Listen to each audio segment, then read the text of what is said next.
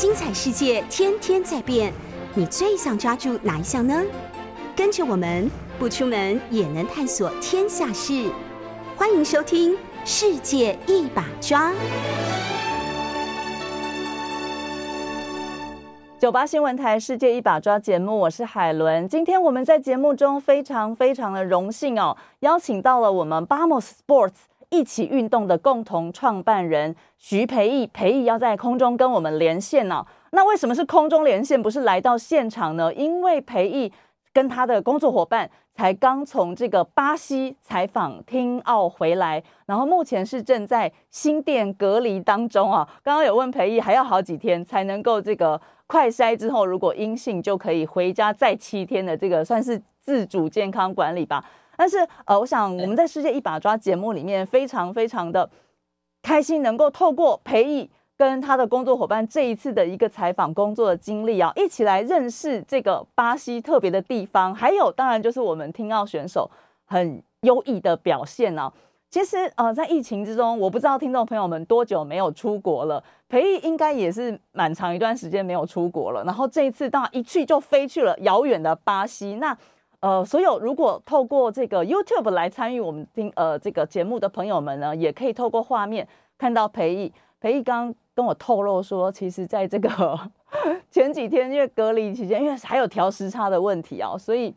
其实每天就是有点舒服的，想睡就睡了嘛，对不对？时差还没有，比较狼狈，然后要颓废一点，一直睡觉，还没有完全调回来。不过呢，今天哇，真的非常感谢裴毅。第一个起个大早，然后呢，大家可以看到裴毅的状态非常好，就是这个也是我们特别想要问裴毅的，因为在疫情期间出国采访，那他跟他的另外两位工作伙伴呢？这一次其实我我的形容就是全身而退，你知道吗？就是在这个疫情期间要工作，你要担心染疫，你要完成你的工作，然后你同时因为是随着国家队出国，然后国家队有了好的表现的时候，其实我们都会非常非常的开心啊。所以今天我自己也非常期待今天的节目内容，当然也欢迎所有的呃朋友一起来加入哇！我们在我们的聊天室里面已经有这个听众朋友说，竟然有培益，没有错，就是有培益啊。大家也可以透过今天培毅的分享，我们跟着培毅的脚步哦，一起这个回顾一下他们在巴西这一段时间采访的经历，还有当然我们也要来关心一下这个世界的疫情嘛，哈。那当然首先呃，就请培毅来跟我们谈一谈，就是这一次跟这个 Bamos Sports 的同事们，一共加上你一共是三位啊，到巴西去采访这个听奥。那回来，那现在是隔离的状态。那谈一下，我我相信有很多的故事，但是如果硬要挑一件你最印象深刻的事的话，会是什么？最想先跟我们分享？对，我觉得是如果竞技运动层面的话，我们等一下可以好好来跟大家聊。但是我动，因为太久没有出去看世界了，对于世界已经长得跟我们现在所处的生活不一样，这件事情是最大的一个一个 shock。对，这个世界在外面的世界，没有人在戴口罩。没有啦，这不是这比较夸张的说法，就是大家好像对于这件事情，对于疫情，尤其在欧洲国家呃的选手或是巴西当地的人，他们几乎都没有在戴口罩，然后可能彼此咳嗽这件事情，我我们一开始真的非常不能够接受，所以这是让我印象最深刻的事情。你如何在这十四天之后采访结束之后要全身而退，其实是非常非常困难的。而他们就达到了这个不可能的任务，对不对？就是我相信他们每一次要做这个，不管是快筛这个检查的时候，心情一定也都非常非常的紧张啊。嗯，最后是这个阴性的时候，哇，真的是大家都帮他们开心了。特别是呃，我们这次的代表团的选手，其实也有十多位是最后是染疫的，所以就如同刚刚我在这个节目之前跟裴毅聊的，他说其实要染疫似乎非常容易耶。对，我跟你讲，其实光你是住在饭店里面，同一个饭店里面大概会有四个国家的选手住在一起。那我们那边呢，亚洲人就只有我们国家，然后其他像是有西班牙，诶，哎，你最喜欢的西班牙，哎，啊，可是在那边都尽量可以远离最好。然后你进到电梯里面的时候，戴口罩就只有我们。然后几乎其他国家的几乎都不戴口罩。然后有一次我端了一杯咖啡进去，然后就是捷克的选手在那边，还是法国，我已经忘了。然后他们讲话有一个发音会噗噗噗噗噗，我超害怕，我一直捂着我的那个咖啡。然后电梯门一开，我赶快冲出去，就也去错楼层了，但是就很慌乱的逃走。就是你在那个地方，你必须要。呃，呃，应该说了解各国是这样状况，然后你还要保护自己，或者是早餐区，其实大家都不戴口罩。其实台湾真的很棒，我们去吃 buffet，大家都会戴口罩去取餐，但是在那边是没有的。就是其他国家的选手全部都是直接这样，然后可以聊天，然后取餐，甚至还捷克还有这个代表团的人是直接用手去拿那个 cheese 片呐，然后面包啊，直接徒手这样去弄，所以我们非常害怕这件事情。在我们看来，真的是惊呆了。像我们现在如果真的到很多餐厅用餐，其实去特别是那种自助式的，都要我们也是会戴这个塑胶手套。对，然后那边有放，他塑胶手套有放，可是没有人用。然后戴口罩乖乖的只有我们，从台湾来的就是很乖，会进会戴口罩，因为我们真的太害怕。所以我在想说，可能是因为这些国家他们都已经经历过我们现在正在经历，我们现在每天确诊数六万、七万、八万。这么多，这些他们在过去一年多可能都已经经历过，所以好像对他们来讲没有什么。可是我跟你讲，到最后，呃，比赛我印象中可能剩下三天左右的时候，戴口罩的人变多了哦，因为大家一定有发现，咳嗽的人越来越多，越来越多了。对，所以各国也也陆续有一些人戴口罩，不然你在前面大概一个礼拜，你看戴口罩绝对就是我们日本跟韩国选手会戴口罩，其他都不戴。亚洲人还是相对的谨慎哦。不过，呃，刚刚在节目之前，我稍微查了一下哦，就是巴西从疫情开始至今，呃，其实他们一共有三千零七十万例的病例确诊病例，然后死亡因为染疫死亡的人数其实高达了六十六点五万哦。其实这个数字真的是非常惊人。但或许就如同裴毅讲的，说他们在我我们当时还疫情没有没有什么疫情的时候，他们就在经历很严重的疫情。经过这么长的时间，可能也疲乏。呃，我特别想问的是，像在疫情中要办这样子的国际综合运动赛会，其实并不容易哦。大会有任何的规定吗？防疫的措施规定吗？其实并没有硬性规定，所以你看选手其实都还是没有。戴口罩，其他国家的那我觉得跟当地的状况可能也有一点关系，因为我会跟当地的巴西司机聊天，我说你怎么都不戴口罩，你不害怕吗？然后他跟我说，我们这边的染疫的这个呃比率很低，然后他就说他。还先跟我说，你看像我我就没有得过。我说哦，那真是太好了。然后我内心是想着说，你不害怕我们吗？从世界各国来的人。然后他就是说，像他母亲也染疫过，然后但是已经复原。那我觉得可能也是一个关系，是我们是在很南边的一个小城市，对，那它叫南卡西亚斯。那人口数的话，我查了一下，大概是五十万人左右，其实比台北市还要少很多。那在这样的情况之下，所以可能对他们来讲又更相对的安全许多。那所以呃。其实我们在当地看到的是，选手并不一定会戴口罩。那在例如说，我可以看到，呃，我们取餐的时候，好了，大会其实都还是会放一些那种酒精啊，给你消毒酒。那可是，在真的你去吃饭那种开放式的餐厅，吧选手都是真的只有亚洲人会比较在意一些。嗯，的确哦，呃，特别是在像刚刚我们提到的，就是。大家其实是去比赛的，虽然我想听听这样听奥运动会，在这个呃过程中，大家也运动会嘛，总是除了竞技之外，也是希望能够多交一些朋友。只是在疫情之中，大家好像在交朋友之余，要多注意一下自己的健康状况。刚刚裴毅其实有提到这个南卡西亚斯，我想大家对这个地名非常非常的陌生啊。我们在讲到巴西的时候，大家很熟悉，一定是什么里约啊、圣保罗啊。这个地方治安好吗？其实我们去的地方，当然我们在去之前行前的时候，呃，这个团本部这边有帮我们上课，就是找巴西的办事处的人来帮我们上课，要叫我们很小心，呃，不管是扒手、抢劫等等，然后你的手机什么不要外露。那实际到当地，我觉得是因为正好正在办呃运动赛会，加上它又是一个小城市，相对来讲，我觉得虽然我没有去过圣保罗跟。里是听描述，跟我在现场南卡西亚斯的感受，我觉得是相对安全一些。那我甚至也有听选手有时候会出去散步啦，那我们出去的感觉也还好，只是说当地人也还是会跟我们讲，你尽量付钱买东西的时候不要掏现金出来，尽量能够用信用卡就刷信用卡。那我们像我们有一天是去路上街拍，那其实我们还是会有小小担心，因为我们毕竟机器拿出来，如果机器。被抢被偷，那就完蛋了。所以还是都会问一下司机说这个地方安不安全？那他就跟我们说安全。那可是其实我们在拍摄的时候，司机都还是会在旁边帮我们看有没有一些奇怪的人经过啊，帮我们打发掉一些可能的麻烦。那我觉得感受起来，呃，我觉得应该是比里约跟圣保罗好非常多。嗯，呃，其实陪你讲到这个，我就想到啊，就是在过去里约奥运的期间，我们台湾的记者当然也有。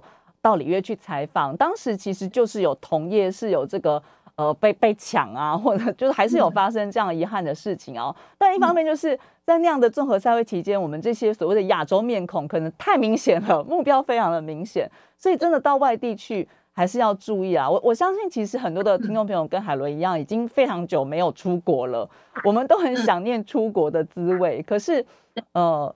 听到裴毅这样分享的时候，我还是会帮你们稍微紧张一下。哎，就是你们除了要去完成这个采访的任务之外，还要注意那么多的事情。比起正常时间去采访任何的运动赛会也好，哇，这次我相信这个任务特别特别的艰巨。你们的这个行李里面，刚刚听完就是要一直戴着口罩，所以行李里面是不是有很多的防疫的东西？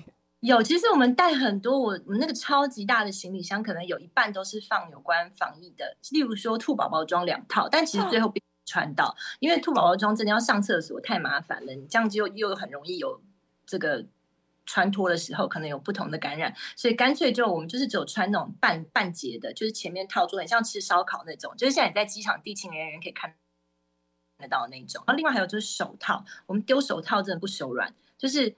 就是像医生用那个手套，我们每次要戴的时候，我们都互相开玩笑，来，我们要进行一台手术了，然后我们就戴好手套，然后这手套我们的用法真的很夸张，就是我们呃吃东西的时候取下来吃东西，这这个就丢掉了，然后再换一副新的，要去上厕所的时候再丢掉，然后上完厕所洗完手消完毒再换一副新的，所以一天你可以。在机场的时候，可能就可以用掉四副手套，然后还有喷酒精也是很夸张。我们就说来来来来净身一下，就是全身洒，像像洒 香水一样，非常夸张的洒的方式，然后随时都在消毒。对，这是大概我觉得呃基本上要带的东西。那当然同行的，像有些教练他更谨慎一点，他会戴面罩哦。啊，因为面罩对我们来讲有点难呼吸，所以我倒建议大家可以戴这种的，就是不要整个脸像挖镜一样的那种。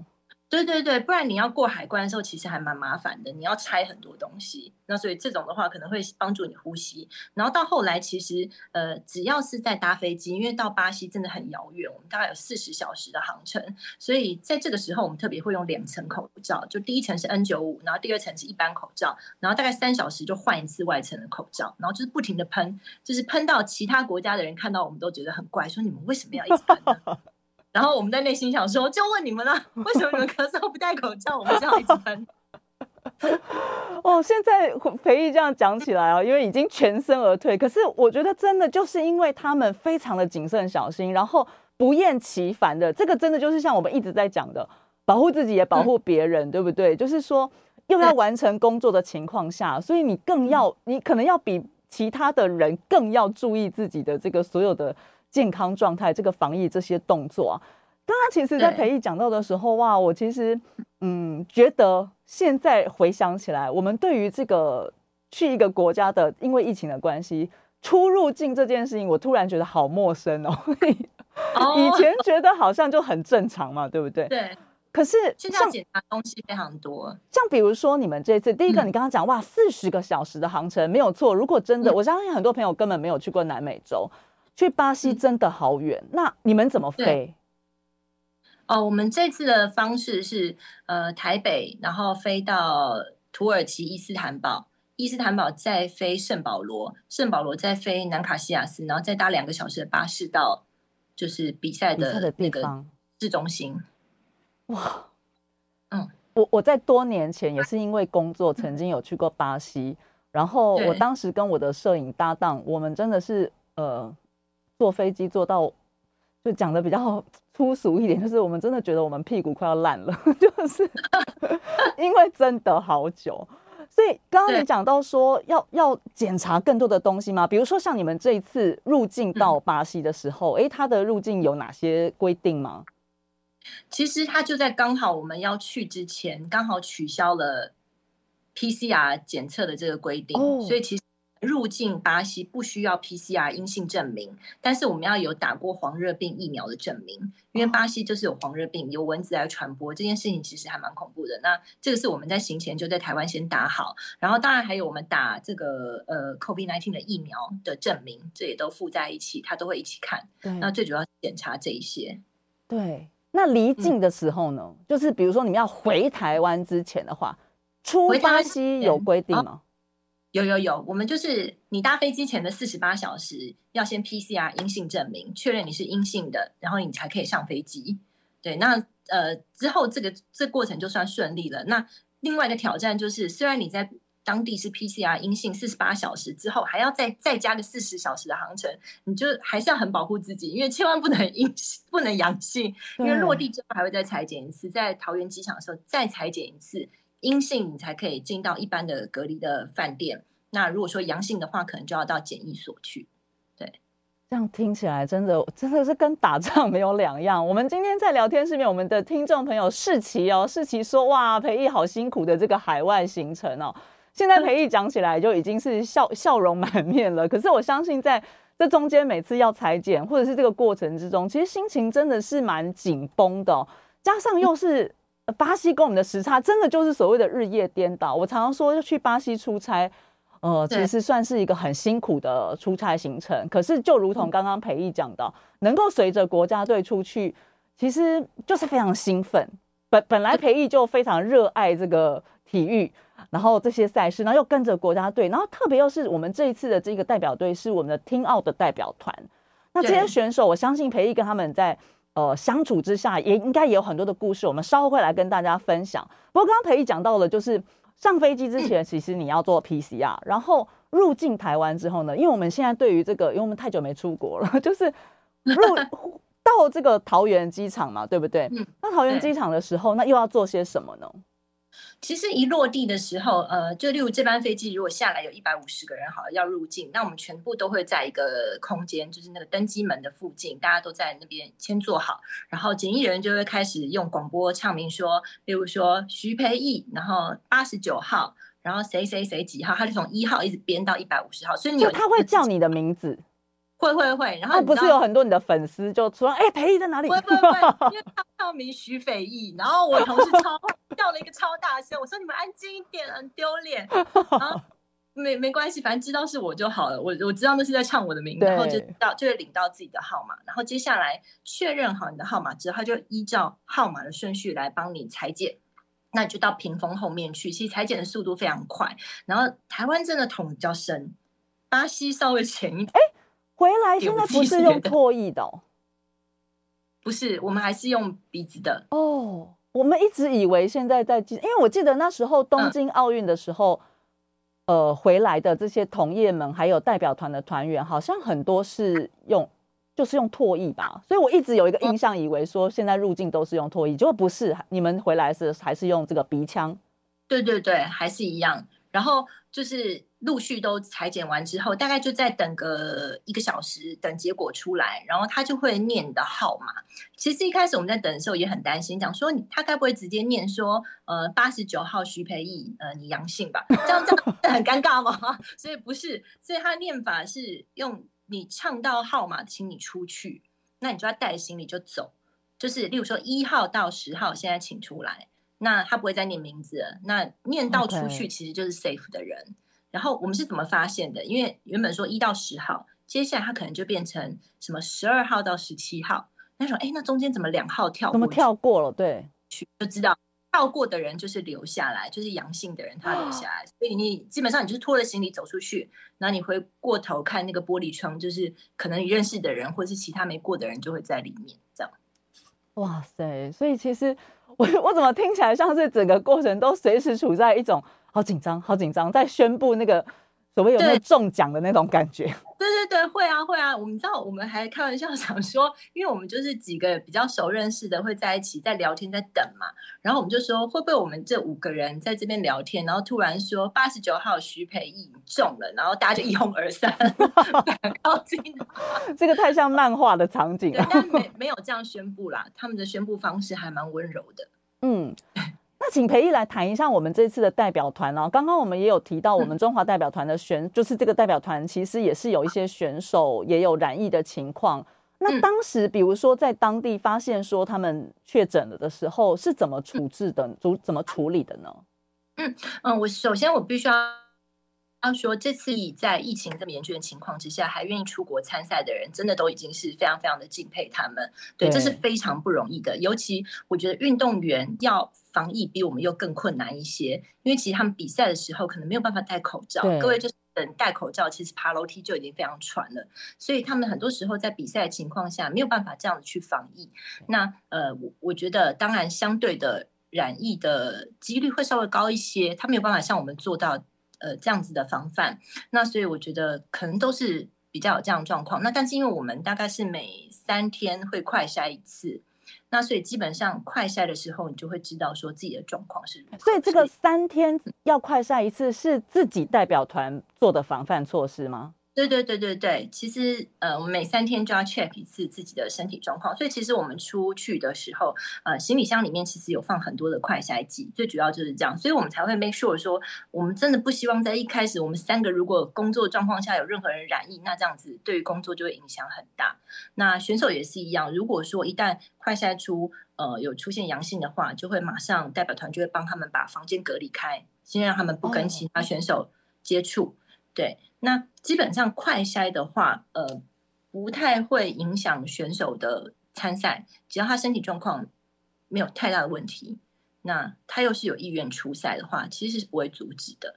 那毕竟也飞了这么远的地方，对，那其实各国的状况可能都是这样子。你可以看到很多选手，他其实就是咳嗽，你听那个都痰音很重的在咳嗽。我不是说我们是别国选手，你都可以看到，那那个环境之下就是如此。那真的是很难，也没有办法。没有错，今天在世界一把抓节目里面，我们非常荣幸的可以跟我们这个 Bamos Sports 一起运动的共同创办人徐培义培义来聊这一次到巴西采访听障奥运，还有这个他们所面临的这个很紧张的这个疫情的情况下要完成工作。那我们这次一共有三十九位的选手啊，参加了八个运动种类的竞赛。那我们最后是拿下了两金七银八铜。不过我一直觉得哦，就是呃，两金七零八头像是一个成绩单，它是一个数字。可是这中间其实是多少他们努力练习的成果，还有中间其实有非常多的故事啊，也都透过 Bamos Sports 这次三位这个记者的报道，所以让我们国人可以看到他们精彩的表现。那我们在广告之后回到我们世界一把抓的节目现场，我们就要继续请裴毅来谈一谈这次选手的精彩表现。我们稍后待会见喽。九八新闻台世界一把抓节目，我是海伦。今天我们在节目中呢，透过我们 Bamos Sports 一起运动共同创办人徐培义的观察，跟他们这一次到巴西采访听奥的亲身经历。一方面，我们来关注世界台湾以外的其他地方的疫情；一方面呢，我们当然要来了解一下我们很棒的代表团的选手精彩的表现哦。那同样也欢迎很多朋友可以透过我们 YouTube 的方式，你就可以看到美美的培义了。培义就是现在正在这个返国隔离当中哦。那当然我真的觉得很开心，因为当初我们在台湾听到说啊，我们代表团的选手也有人染疫的时候，我们其实也很帮培义跟就是他的工作伙伴，因为都是朋友好 好朋友嘛，我们就很紧张。那当然我们也透过脸书，所以大家也可以去追踪我们，不管是 Bamos Sports 一起运动的脸书，还有培义的。脸书粉砖啊，都可以追踪起来。陆续我看到培毅也都有很多的分享哦。其实也让我们有一方面是看到哇，巴西这个很特别的地方，在巴西南部叫做南卡西亚斯。然后另外呢，也有很多的他们工作经验的分享。当然，我们选手的精彩表现哇，陆续我们都其实有看到培义他们啊传送回来的相关的报道，真的是很棒哦。其实讲到听奥，我想。很多的朋友根本就不陌生，因为其实，在二零零九年的时候，台北也曾经是听奥的这个主办城市哦。那这一次，他们飞了将近四十个小时，在疫情之中飞到了巴西南部的南卡西亚斯哦。那刚刚有跟大家提到，我们这一次有三十九位选手参加了八种竞赛，当然里面有男有女，对不对？然后我们最后的成绩其实非常不错，但是我觉得奖牌之外哦，其实不是说没有拿到奖牌哇你就不厉害，对不对？他们其实都啊，每一个人都有属于自己的故事，都有自己的这个。热爱运动的这一面啊，所以我们当然在这个阶段，我们就要来跟裴毅好好的分享一下啊。裴毅先谈一下这一次在中华队里面，你自己最印象深刻的这个国手是谁？我觉得好没有最一个哎，完蛋，我讲就要讲一连串，没问题，没问题。那好，我先讲一个画面，我觉得是还蛮呃。振奋跟震撼，跟我觉得就是一个经典，就是我们在跆拳道，这次跆拳道只有一位选手参加，是参加个人品试，是六十一岁的孙树良选手。我们每次要叫他的时候，讲孙树良选手的时候，你就觉得有点怪，因为他自是一个长辈，然后都会不小心脱口而出：“哎，今天阿北有比赛，我们要去拍。”对，开玩笑，他其实很可爱。然后呢，我觉得重点是，除了他的呃参赛之外。这个参赛金家之外，他的教练就是带着他的教练是秦玉芳老师。大家都知道，秦玉芳老师在一九八八年汉城奥运的时候拿下了跆拳道的金牌，四十三公斤级的。所以那个画面站在一起的时候，你会觉得这就是一个历史很很棒的一个画面。那。嗯，孙树良选手，因为呃，他的我觉得他在现场的魅力是很好的，因为他一站出来就是穿着五十岁以上的这个黄金色的衣服，所以全场是对他是蛮尊敬的。那所以在他比赛完之后，大家的互动啊、鼓掌是很热烈。然后你再转头看看，在教练席这一边是一九八八年汉城奥运的金牌选手，对，此时你就会觉得哇，这是感觉真的是要现场看你才可以体会到说哦，这种很感动。对，这是第一个感受到的。那其实，呃，这次在中华队里面，六十岁等级的不止孙树良选手，还有何秋美，就是我们的网球选手。哎，那我认真说，我觉得何秋美看起来真的好年轻。对，我跟你讲，场外的人全部都在问我们说，他究竟几？然后甚至还有这个有人就直接问咪咕，就是我的制作人朋友，我制作人长得超幼，很像小孩子，直接问他 说：“你是他女儿吗？” 因为我们在，因为制作人在旁边帮他大声加油、呐喊、叫嚣，两个都是美女。然后，对，然后大家太好奇他的年龄，因为他的身形啦，然后才在这边奋战，所以没有人猜得出来。听到他六十岁，都觉得很夸张。那何秋美选手，她最后是在这个呃女双拿到金牌嘛，然后个人的话，女单的话是拿到了铜牌，所以非常的惊人。就是这个奋战，那他也觉得说这次就够了，达到这一次之后，他真的想要好好休息。那我们又看到他，其实在前面的比赛的时候，他就已经拉伤大腿，他是带伤，带着大腿伤。可能在第一局的时候他就拉伤了，还可以奋战到把对方比他年轻的女生、很会跑的女生打下去。哦，你就觉得看到那时候，天哪！以前我不会说够力重的出来跑，我们开玩笑说够力阿妈出来跑，很强，很强，又美又强。对，这是真的是很厉害，很印象深刻的。对。刚刚提到何秋美啊，因为裴毅也是网球迷哦，所以我相信他在现场看这个听号选手打网球比赛的时候，其实我相信他心里的这个可能看比看其他的项目、其他的运动种类竞赛会这感触更多一点哦。特别是刚刚特别提到，哇，你面对一个比你年轻那么多的选手，然后你自己用有伤在身的情况下，哇，这个时候你就是你真的经验就要拿出来斗志，对不对？对，真的，这真的是打经验，然后技巧非常的好，然后更重要，这次是在红土打，哇，就是看红土的特别开心。对，接下来这个我们法网也要开始了，对不对？我们也有好多的台湾选手，当然裴毅最爱的就是拿到了哈，就是如果你是裴毅的忠实粉丝，大家都不就是不不好奇，不不意外这个事情啊，就是裴毅就是我们蛮牛拿到的忠实粉丝啊，所以哇，来到一个这个。南美洲其实南美洲本来就是红土最算是最盛行的这个地方嘛，对不对？所以看到我们的这个算是老将何秋美哇，能够在这个听奥上舞台上啊有这样好的表现啊，我觉得这作为在旁边采访的记者，这个感受真的是更更不一样的。我们这一次何秋美他们有一面金牌，那是第二面了嘛，对不对？前面。第一金是徐乐拿下来，哇，这个小女孩也是，呃，我我对我来说啊，就是小女孩了哈，就是徐乐是不是真的也是好让人这个佩服的一位选手？嗯，我觉得他的存在或是他这次的出席有一件很棒的事情。他把整个声量拉起来。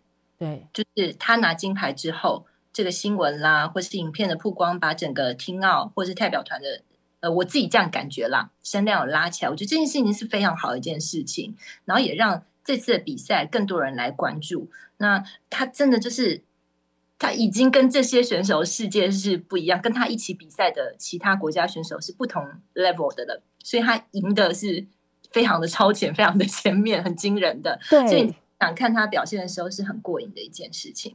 对，所以如果我们的听众朋友或者是在 YouTube 参与我们的朋友，你没有看过许乐的这个比赛画面的话，建议大家去 Bamos 赶快看一下，你会非常非常的感动跟佩服。哎，就是你就看到一个好强好强的人，很快的把他的对手甩在后面。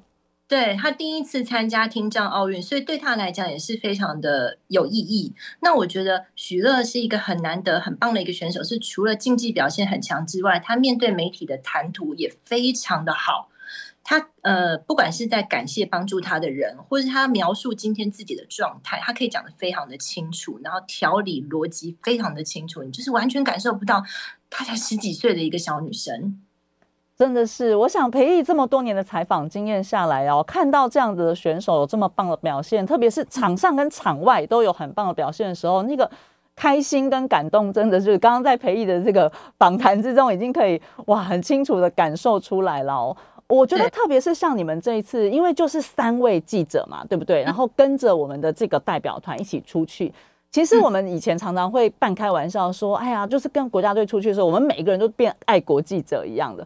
可是确实是对不对？你你大家在一个那么遥远的国度，然后你看着自己的选手，第一个他们平常都有很很多的时间投入很多的心力在练习，然后能够在这个场上哇，真的到比赛的时候发挥出来，或者是说哎临场有很好的表现的时候，那种感动真的是加倍的。但是对。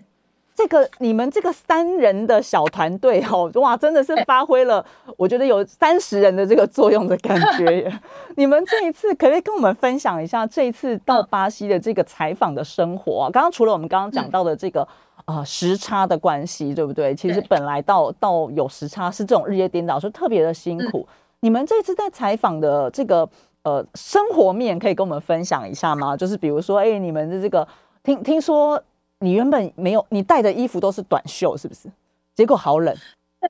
其实是我自己的错，我查了一个什么国外的气象网站，然后显示给我都是比较属于夏天，就是还没有那么热，哎，还没有那么冷，所以我都带很薄，然后排汗越轻薄越好的那种上衣，然后完蛋到那边就冷的要死，很 当地大概都是十度上下，一尤其一没有阳光，然后我们又遇到一去没多久就是巴西南部难得一见的大雨。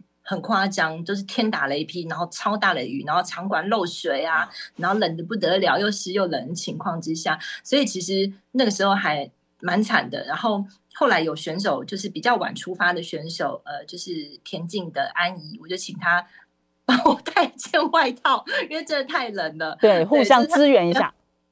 对，很好，帮我带一件外套来。然后后来我们也都真的冷到受不了，必须要去大卖场随便买一个羽绒衣先挡着。然后，但因为我们只有三个人作业，那你又希望只能我们的目标是这样子，就是不论夺牌与否、成绩与否，我们就是要让每个项目、每个选手至少都有被拍出、被被拍到影音露出。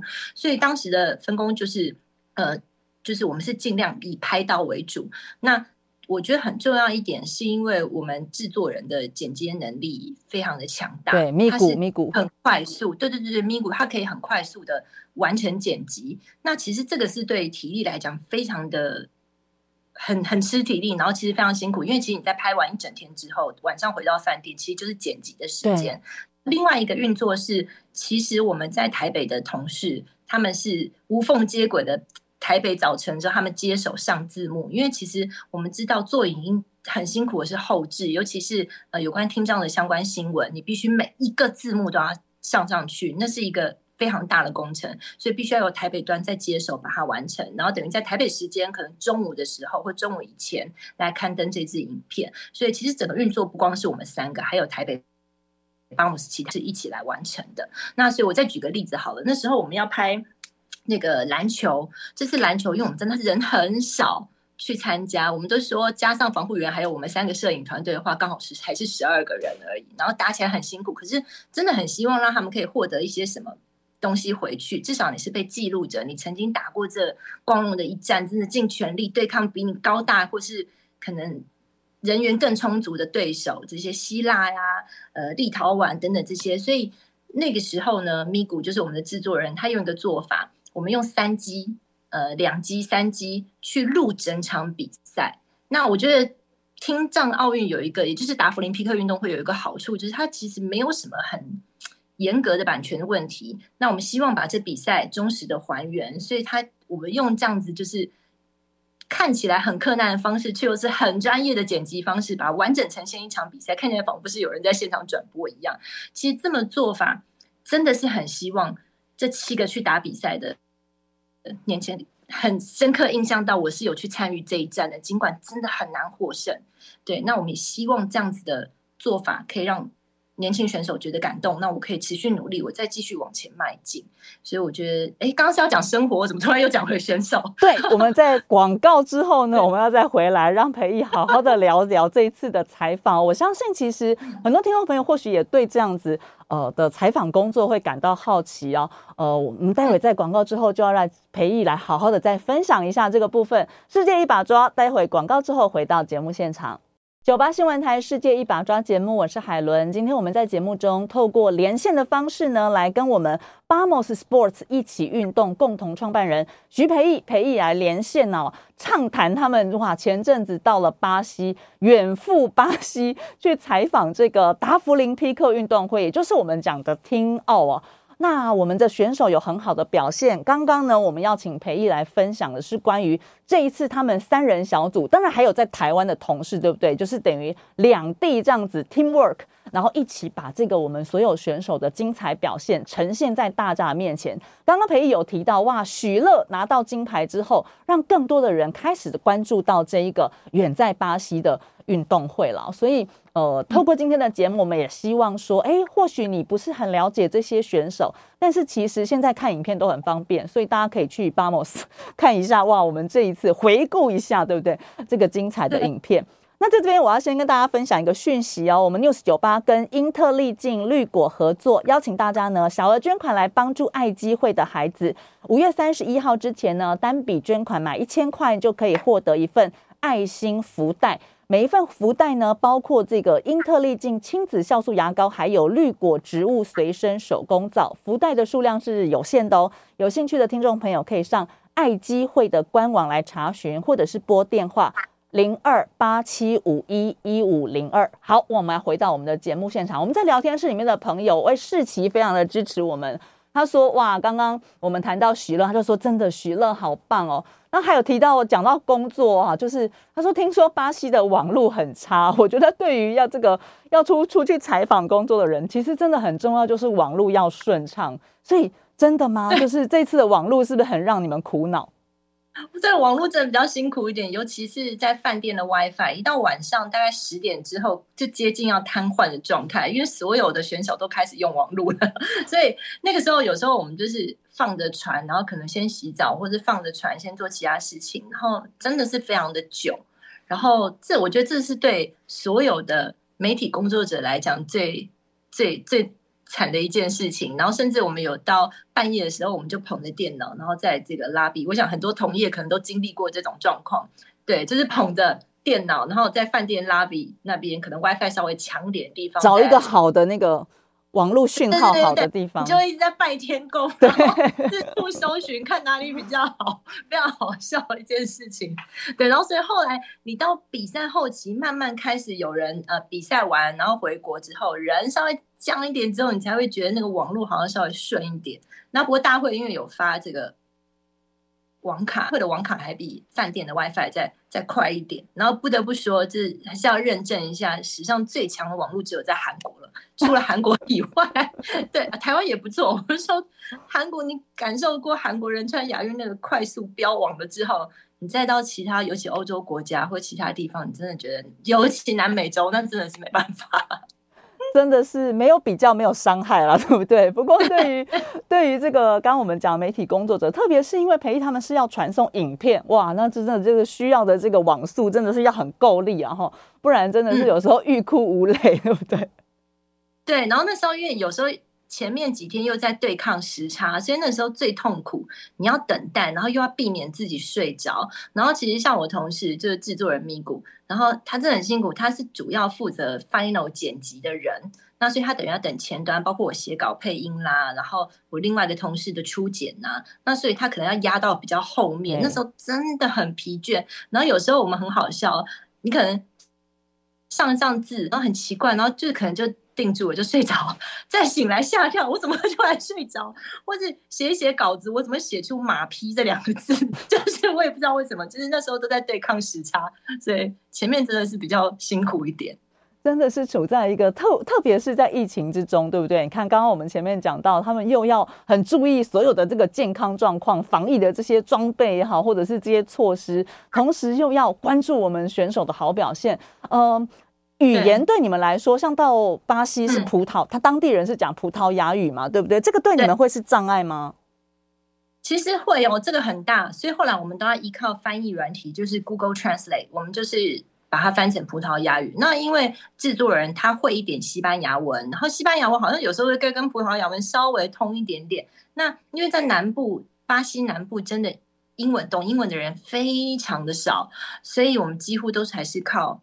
这个手机在对谈，所以像最常对谈的对象就是我们的司机，然后他对我们也很很好，我们像朋友。然后，所以我们几乎就是同时可能三四个人一起低头在划手机。那时候其实是在翻译，翻好了之后就分别拿手机起来，就一起看手机对谈。所以在巴西当地真的很需要葡萄牙文或是翻译机。像像你刚刚提到这个司机好朋友，对不对？在当地的时候，很多时候可能要依靠他。呃，他对我们台湾有好奇吗？或者是是他觉得你像杨紫琼吗？啊，对，这个太好笑。因为某一天，因为我们开车有时候录像也会就是聊天，然后用用手机放那个声音，然后他就突然在等待的时候，他就回过头拿了一张照片问我同事，然后。他们就发出爆笑，我说什么啦什么啦，他们就给我看是杨紫琼，然后然后司机很可爱，他还拿出笔，然后要签名。其实他是开玩笑，只是他可能也觉得很像。那我也不知道为什么他会找出那个杨紫琼的照片，好像是他最近有新的电影吧。所以后来我就笑说：“你以后的名字就叫做 Michelle Young。”太可爱了，太可爱。对啊，其实刚刚我们从培。依靠他，嗯，对。刚刚我们从培艺的这个访谈里面啊，虽然你看这个又有时差，又有很多的这个问题要克服，可是因为他们真的就是热爱这个体育，或者是热爱这个采访工作，所以其实，在像你刚刚讲到两个礼拜左右的，对不对？这个这个采访的期间呢，哇，其实。呃，他们的还是维持很好的心情，虽然当然一方面要很注意说，哎，这个疫情的发展，还有就是自己不要染疫了，还要随时注意旁边谁在咳嗽了，对不对？离他远一点。就是身体是疲倦，但心情是好的。那只能说，因为身体。这个也是会下滑，体力不如前。我们这个三个人的组合，这一趟三个人组合，其实我们在二零零九年的时候就曾经一起去美国工作过，同样的组合。所以我们在十几年之后又再一次出去，大家都这年纪又多了一轮，很惊人。对，然后还是一样很喜欢采访这个工作。对。这个我们哇，今天非常开心能够跟裴毅聊哦。我特别也想请裴毅谈一谈哦，因为呃，Bamos Sports 其实创立到现在也多久了？可以跟大家分享一下吗？就是当初为什么离开了这个传统的媒体工作，然后跟几个好朋友其实是创立了这个 Bamos Sports。那这些年来你印象特别深刻，是也跟我们的听众朋友分享一下。嗯，我觉得就是我们呃一开始是在二零一四年的时候，大概在夏天的时候成立。那那个时候，其实我们分别都从原本所属的电视台嗯离开。那当时其实是因为我们都有很喜欢想要做的事情，可是商业电视台不一定允许，因为不管是考量呃收视率啊等等的，然后体育运动本来就算是比较小众一些，那所以后来我们决定自己出来做。那那时候网络的呃网络才刚开始。正要开始，大家在网络上做影片啊，等等，所以我们等于是抓准那个时间点，那也觉得自己累积够了过往在业界的经验，那有一点存款，因为我们不用养家，然后就想说，那我们就投入来做这件事。我们原本就累积会的事情，又喜欢的事情。那所以从二零一四一直到现在七八年了吧，我觉得很开心的一件事情是，呃，真的我们可以照我们喜欢的事情持续去做。那虽然有时候你必须要在，诶，呃 income 跟理想之间做一些拉扯，那也索性我们也都取得一个平衡，一路走到现在。那也非常感谢有认同我们的人，或是呃支持来看影片的朋友也好。那像举例来讲，这次我们也很感谢，就是呃中华民国听障。者体育运动协会这样子找我们的合作，那因为我们真的也很喜欢，然后又遇到认同我们的单位的时候，其实我们会格外珍惜这样子的合作机会。那也非常喜欢跟选手之间的互动，所以包括从二零一四开始仁川亚运，从第一天跑到最后一天，这就是我们想要做的事情。然后到这次又有机会再跟呃中华队代表团去一个完整的赛会，那这个都是我们很喜欢做的事情。那我们所获得的就是从选手的身上。获得了呃很好的互动，或是正面的 feedback，然后再让他们也可以有更多人看到。上次你看到呃，其实制作人真的是拼老命剪出来的何秋美选手的那支影片，非常的感人。其实，在现场你能够直接这样快速做出一支专题，那个是他功力很很深厚的一个累积。那也确实获得很多人再来关注，所以。就很希望大家可以去搜寻一下什么是达芙林匹克运动会，什么是听障奥运，以及这些选手他们可能都有自己的粉丝团，赶快去订阅、按赞，然后帮他们鼓励一下。真的是，其实我从这个培艺的分享里面，这感受到满满的热情哦。我们的小编说，培艺真的很像杨子琼。我希望他可以像他那么会打。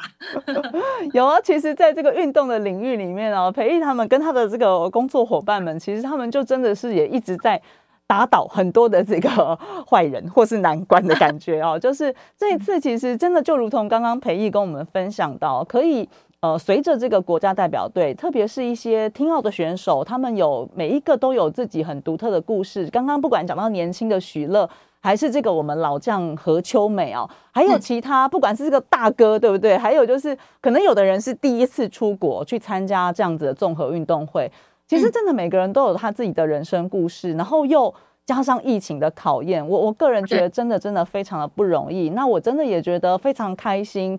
第一个，你们全身而退了，然后很健康快乐的回到台湾。虽然现在隔离当中，对不对？但是呢，接下来我相信 Bamos 还会继续带给我们很多很棒的采访哦。大家也真的就像裴毅刚刚讲的，哎，追踪一下你喜欢的选手、好奇的选手，或者呢，其实就透过 Bamos 也是一个蛮好的。还有，当然我们 News 酒吧啦，对不对？就是一起来关注这些选手，为他们加油。感谢裴毅今天跟我们连线，谢谢，谢谢。